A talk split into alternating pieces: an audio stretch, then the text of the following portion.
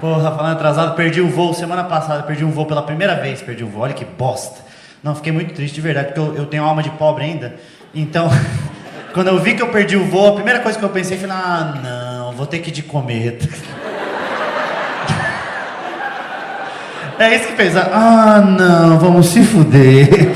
Cara, perdi o voo. Nossa, é muito ruim. É muito ruim. É uma sensação muito ruim, porque é um dinheiro que você fala, ai, cara, vai sair do meu bolso essa porra. Sério, eu fiquei tão chateado que eu comecei a torcer pro avião que eu perdi cair. Não, mas não foi por mal, só pra justificar eu ter perdido, entendeu? Sabe pra você se sentir melhor? Falou, uh, ainda bem que eu perdi, sabe? Sabe? Fantástico ia me entrevistar. Ia falar, e aí, o que aconteceu que você perdeu o? Eu falar, não sei, foi Deus que fez eu me despertar aqui. Não, eu não quero Fantástico entrevistando, porque senão eles vão querer entrevistar minha mãe também. E a última coisa que eu quero é minha mãe dando entrevista no Fantástico. Porque que, tudo que ela espera é uma brecha para fazer eu passar vergonha em cadeia nacional, com certeza é isso. Que o Tadeu ia falar, estamos aqui com a dona Maria, que é mãe do Afonso. E aí o Afonso, ele sempre tinha essas premonições.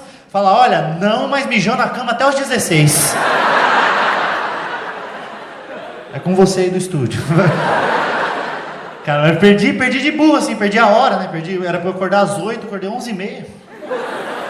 Não perdi a hora, perdi a semana toda, eu sou burro pra caralho. Não, perdi, perdi a porra da hora que eu tava. Cara, mas eu tava muito cansado, tô trabalhando bastante, fazendo bastante stand-up.